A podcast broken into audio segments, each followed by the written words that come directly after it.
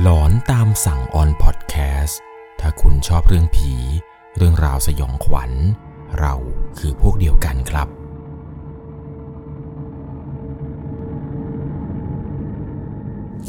สวัสดีครับทุกคนครับ ขอต้อนรับเข้าสู่หลอนตามสั่ง อยู่กับผมครับ 11 LC เคยมีใครได้ยินเรื่องราวเกี่ยวกับการห้ามทำบุญใหญ่คนเดียวบ้างไหมครับ เช่นว่าห้ามสร้างเจดีย์ ห้ามถวายนู่นถวายนี่ที่เป็นของใหญ่ๆคนเดียว คือเขาจะมีความเชื่อกันว่าการทำอะไรแบบนั้นเนี่ยจะเป็นบุญมหาศาล จะต้องทำกันหลาย ๆ คน ถ้าทำคนเดียวเนี่ยอาจจะเจอเรื่องราวแปลกๆ เกี่ยวกับการมาขอส่วนบุญส่วนกุศล ที่เรียกได้ว่าหนักๆเนี่ยก็เป็นไปได้ เหมือนกับเรื่องราวของผู้ฟังทางบ้านท่านนี้ครับ การทำบุญใหญ่ของเขาในครั้งนี้เนี่ยขนาดว่าไม่ได้ทำคนเดียวนะครับทำหลายคนเนี่ยยังเจอเรื่องราวสยองขวัญเข้าให้ เพราะว่าเมื่อครั้งหนึ่งครับ ครอบครัวของผู้ฟังทางบ้านเนี่ย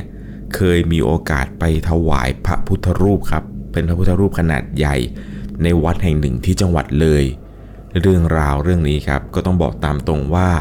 แม้ว่าจะไม่ได้ทำคนเดียวเนี่ยทำกันหลายคน บุญเนี่ยมันมหาศาล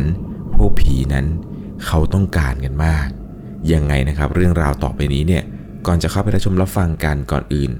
ผมต้องขอบอกทุกคนก่อนเลยครับ ว่าเรื่องราวทั้งหมดที่เกิดขึ้นนี้เนี่ย มันเกิดขึ้นประมาณ 10 กว่าปีแล้ว จะต้องใช้วิจารณญาณ ในการรับชมรับฟังกันให้ดีๆ โดยเรื่องราวในวันนี้ครับ ถูกส่งมาจากผู้ฟังทางบ้านท่านหนึ่ง ผมขออนุญาตใช้นามสมมติว่าคุณศักดิ์นะครับ คุณศักดิ์เนี่ยได้เล่าให้ผมฟังครับว่าเรื่องราวต่อไปนี้เนี่ยมันเกิดขึ้นเมื่อประมาณ 10-15 ปีที่ผ่านมา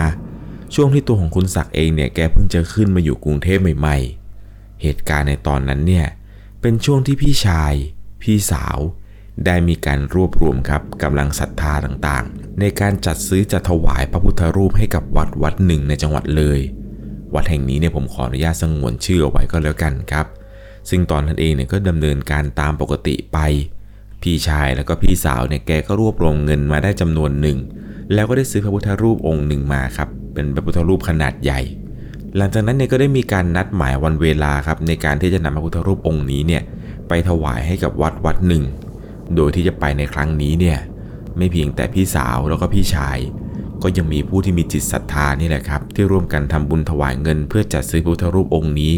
ก็อยากจะเดินทางไปด้วยเช่นเดียวกัน เส้นทางที่พวกเขาเนี่ยจะออกเดินทางกันเนี่ยก็คือวิ่งจากกรุงเทพ เข้าถนนสายเอเชียเลี้ยวขวาเข้าโคราช แต่เนื่องจากว่ามีผู้มีจิตศรัทธาเยอะครับในการทำบุญในครั้งนี้เนี่ยก็ได้มีการนัดหมายจุดที่ต้องเจอกัน และเดี๋ยวจะออกเดินทางไปพร้อม ๆ กัน เนื่องจากว่ามีหลายคนครับที่มาจากต่างถิ่นต่างที่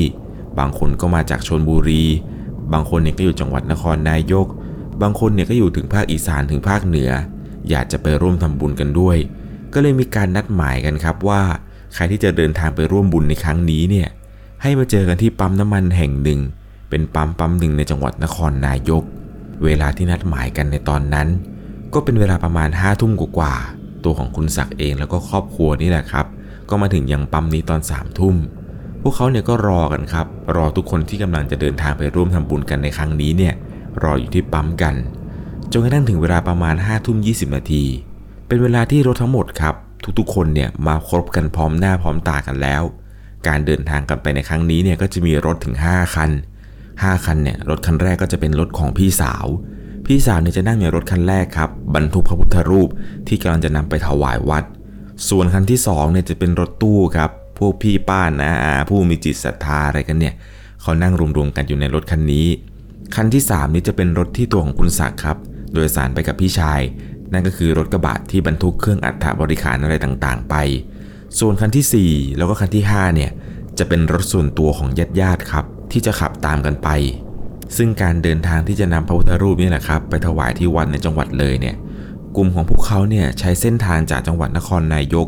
จะวิ่งผ่านอำเภออำเภอหนึ่งในจังหวัดขอนแก่น ซึ่งในเวลาตอนนั้นที่พวกเขาเนี่ยกำลังวิ่งผ่านเข้าไปในอำเภออำเภอหนึ่งเวลาตอนนั้นเป็นเวลาตีสามถนนที่จะใช้กันเนี่ยเป็นถนนสองเลน วิ่งสวนกันไปมา ซึ่งในขณะที่กำลังขับรถกันไปอยู่นี้ รถคันแรกของพี่สาว ได้มีการขอแวะปั๊มน้ำมันก่อน ก่อนที่จะเข้าจังหวัดขอนแก่น เพื่อเติมน้ำมันแล้วก็เข้าห้องน้ำเตรียมตัวที่จะยิงยาวเข้าจังหวัดเลยกันเลย ตอนที่อยู่ในปั๊มกันครับ พวกคนอื่นพี่ป้าน้าอาคนอื่นเนี่ยแกก็ไปพักผ่อนกันไปซื้อของกิน บางคนก็ไปเข้าห้องน้ำบางคนก็ยืนยืดเส้นยืดสาย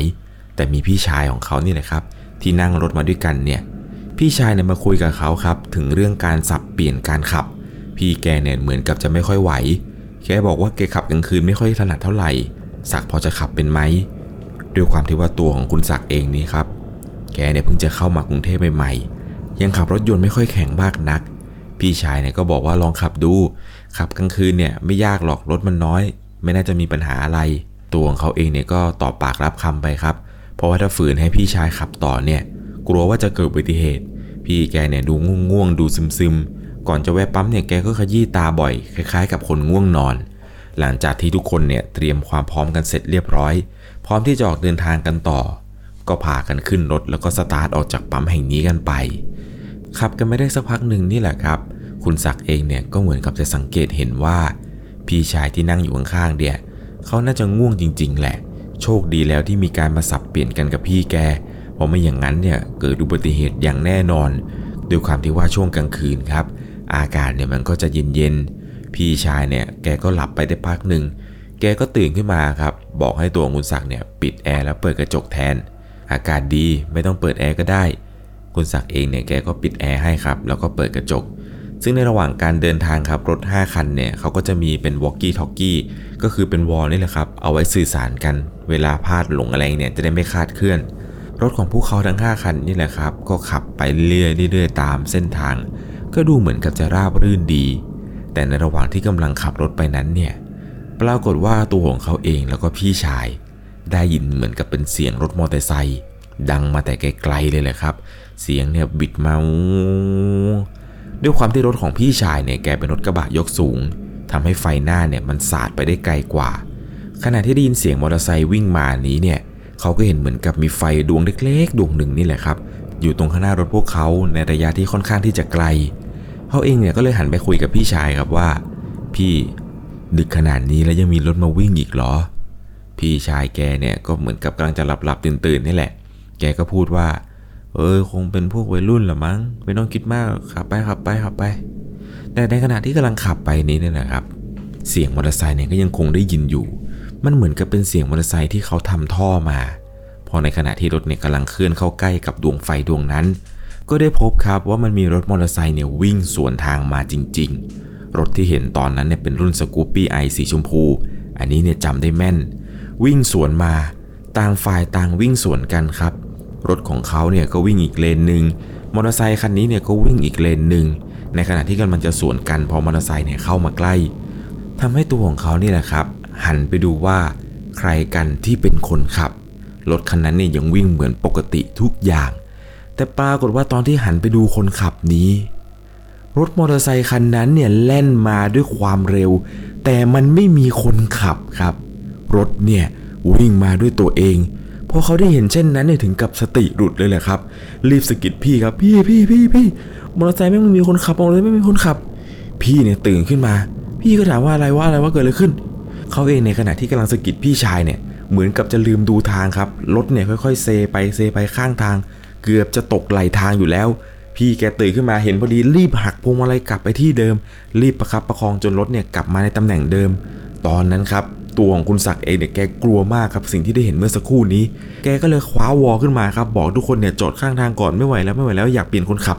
ทุกคนตอนนั้นครับก็ตีไฟจอดเข้าข้างทางกันหมด แล้วก็เปิดไฟฉุกเฉินเอาไว้ ยอมรับตามตรงครับ ตอนนั้นเนี่ยตัวของเขาเนี่ยมือสั่นมาก ขับรถไม่ได้เลยเมื่อได้เห็นเหตุการณ์นั้น พอจอดข้างทางแล้วนั่นแหละครับ พี่สะพ้ายแม่แล้วก็หลานที่อยู่รถคันเดียวกันเนี่ย ก็ถามว่าเกิดอะไรขึ้นทำไมต้องจอดข้างทาง รถเสียหรอ ตัวของพี่ชายแล้วก็เขานี่แหละครับ นิ่ง ตอบกันไม่ได้ เขาเนี่ยอยู่ในอาการสั่นไปทั้งตัว เมื่อรถคันที่สี่ครับ มาเห็นว่าพวกเขาเนี่ยจอดข้างทาง คันที่เหลือเนี่ยคันที่หนึ่งที่สองเนี่ยเขาก็จอดอยู่ไกลๆพี่สาวของเขาครับที่ขับมาเป็นคันที่สี่เนี่ยก็ลงมาหาเขา แล้วก็พูดคุยครับว่าเป็นอะไรจอดทำไมรถเสียหรอหรืออะไรยังไง เขาก็ตอบพี่สะพ้ายไปครับว่าอ๋อปะเปล่าครับไม่ไม่ไม่ไม่เสีย พูดไปเนี่ยก็กลัวไปครับ เสียงเนี่ยก็สั่นๆ จนพี่ชายครับ ก็บอกว่าไม่มีอะไรไม่มีอะไร ไปไปไปเดินทางกันต่อ ตอนนั้นเองครับพี่สะพ้ยแกก็หยิบวอลขึ้นมาแล้วก็บอกให้รถคันหน้าครับใหให้คันที่ 1 ที่ 2 เนี่ยไปก่อนเลย แต่แกพยายามวอเท่าไหร่เนี่ยก็วอไม่ติดครับ ไม่มีสัญญาณตอบรับกลับมา พี่สะพ้ยเนี่ยก็เลยใช้โทรศัพท์ธรรมดานี่แหละครับ โทรหาไป ในระหว่างที่พี่สะพ้ยเนี่ยกำลังคุยกับพี่สาวอยู่นี้เนี่ย แม่ก็ถามเขาตลอดเลยครับว่าเป็นอะไรลูกเกิดอะไรขึ้น เขาเองเนี่ยตอบไม่ได้จริง ๆ ครับ กับสิ่งที่เจอเมื่อสักครู่นี้ นั่งนิ่งไปจนพี่สาวเนี่ยลงมาจากรถ แล้วก็เดินมาหาเขาที่รถนี่แหละครับ พี่สาวก็ถามว่าเกิดอะไรขึ้น จอดรถทำไม เขาก็เลยถามพี่ครับว่า แล้วเมื่อกี้ สองคันแรกมีใครเห็นมอเตอร์ไซค์สวนมาไหม พี่สาวก็ตอบกลับมาครับว่ามอเตอร์ไซค์อะไร ทั้งเส้นเราขับมาเนี่ย มีแค่รถพวกเรานะ พี่ไม่เห็นรถใครสักคันสวนมาเลย คันที่สองก็พูดเหมือนกัน ว่าไม่เห็นจะมีรถมอเตอร์ไซค์อะไรสวนมาสักคันสี่ห้าเนี่ยไม่ต้องพูดถึงเลยแหละครับเขาก็พูดเหมือนกันว่าไม่มีรถสวนมา ตอนนั้นเองครับตัวของคุณศักดิ์ แกก็เลยยอมเล่าเรื่องราวทั้งหมดที่เจอเมื่อสักครู่นี้ให้กับทุกคนได้รับฟังกัน ในขณะที่กำลังเล่าไปถึงว่า เห็นดวงไฟจากไกลๆเนี่ยวิ่งเข้ามาใกล้เรื่อยๆเรื่อยๆแล้วก็ได้ยินเสียงมอเตอร์ไซค์เนี่ย พี่สาวของเขาเนี่ยก็เบรกเอาไว้ครับ บอกว่าศักอย่าเพิ่งเล่า เดี๋ยวอีกไม่ไกลเนี่ยก็ถึงที่พักแล้ว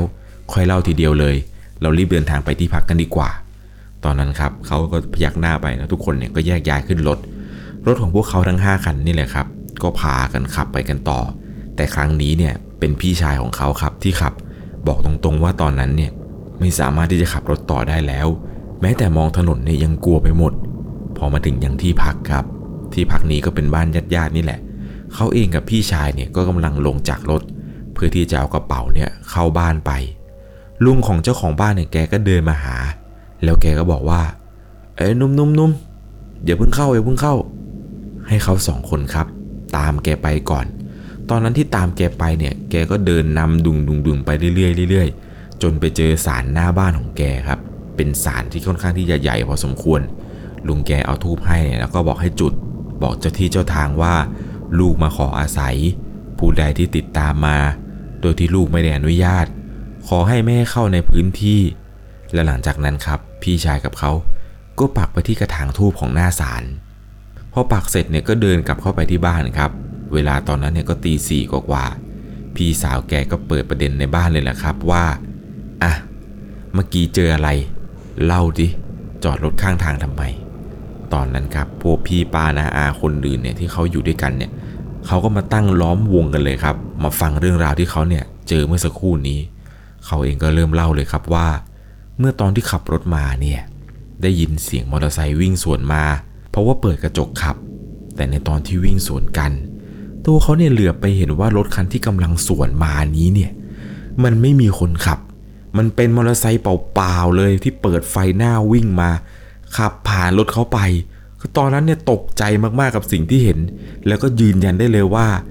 มันไม่มีคนเนี่ยนั่งอยู่บนรถอย่างแน่นอน เพราะว่าไฟท้ายจากคันที่4เนี่ยแล้วก็คันที่5เนี่ยส่องมาเห็นชัดเจนเลยว่ามอเตอร์ไซคันนี้เนี่ยไม่มีมือจับอยู่ที่แฮนด์ แล้วตรงที่เบาะนั่งเนี่ยคือโล่งเลย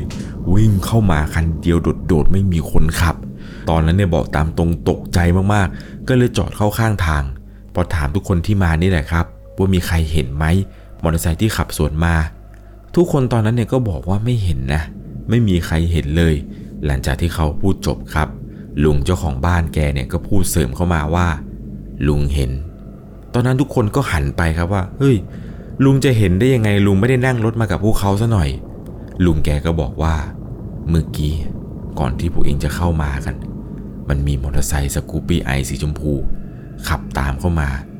มาจอดอยู่ตรงหน้าบ้าน แต่ลุงเนี่ยไม่เห็นคนขับ แกก็เล่าให้ฟังแบบนี้นี่นะครับ ว่าก่อนที่พวกเองจะมาเนี่ยมอเตอร์ไซคันที่เองเล่าเนี่ยเขามาถึงก่อนอีก มาถึงก็มาจอดรอพวกเองอยู่ตรงหน้าบ้านแล้ว ตอนนั้นเองเนี่ยคุณศักดิ์ขนลุกเลยแหละครับ เพราะในขณะที่แกเล่าเนี่ย แกไม่ได้ระบุลักษณะของรถมอเตอร์ไซคันนั้นเลยว่าที่เจอเนี่ย เจอมอเตอร์ไซค์สกูปปี้ไอสีชมพูอะไร ลุงแกเนี่ยบอกได้ตรงทุกอย่างตามที่คุณศักดิ์เนี่ยเห็นมอเตอร์ไซค์สีอะไรรุ่นอะไร ยิ่งทำให้เขาเนี่ย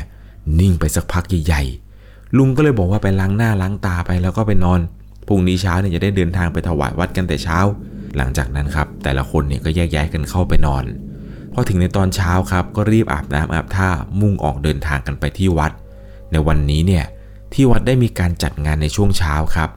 ผมใบๆให้กันแล้วกันว่าวัดแห่งนี้เนี่ยจะอยู่ใกล้ๆกับสถานที่ท่องเที่ยวชื่อดังในจังหวัดเลย ขึ้นต้นด้วยภูลงท้ายด้วยจุดๆพอมาถึงอย่างที่วัดครับ ก็ได้มีการทำพิธีดำเนินการถวายพระพุทธรูป แล้วก็เครื่องอัฐบริขารอะไรต่างๆ จนเสร็จเรียบร้อย ในขณะที่กำลังจะเดินทางกลับกันนี้ ได้มีการไปกราบลาหลวงตาเจ้าอาวาสแต่ยังไม่ทันได้ลา ท่านเจ้าอาวาสเนี่ยก็เอ่ยขึ้นมาว่า อ้าว แล้วทำไมไม่เรียกโยมคนนั้นมาด้วยล่ะ ทุกคนหันไปมองหน้ากัน แล้วก็ถามเจ้าอาวาสครับว่า ใครหรอครับหลวงตา ใครหรอคะ ใครกันหลวงตา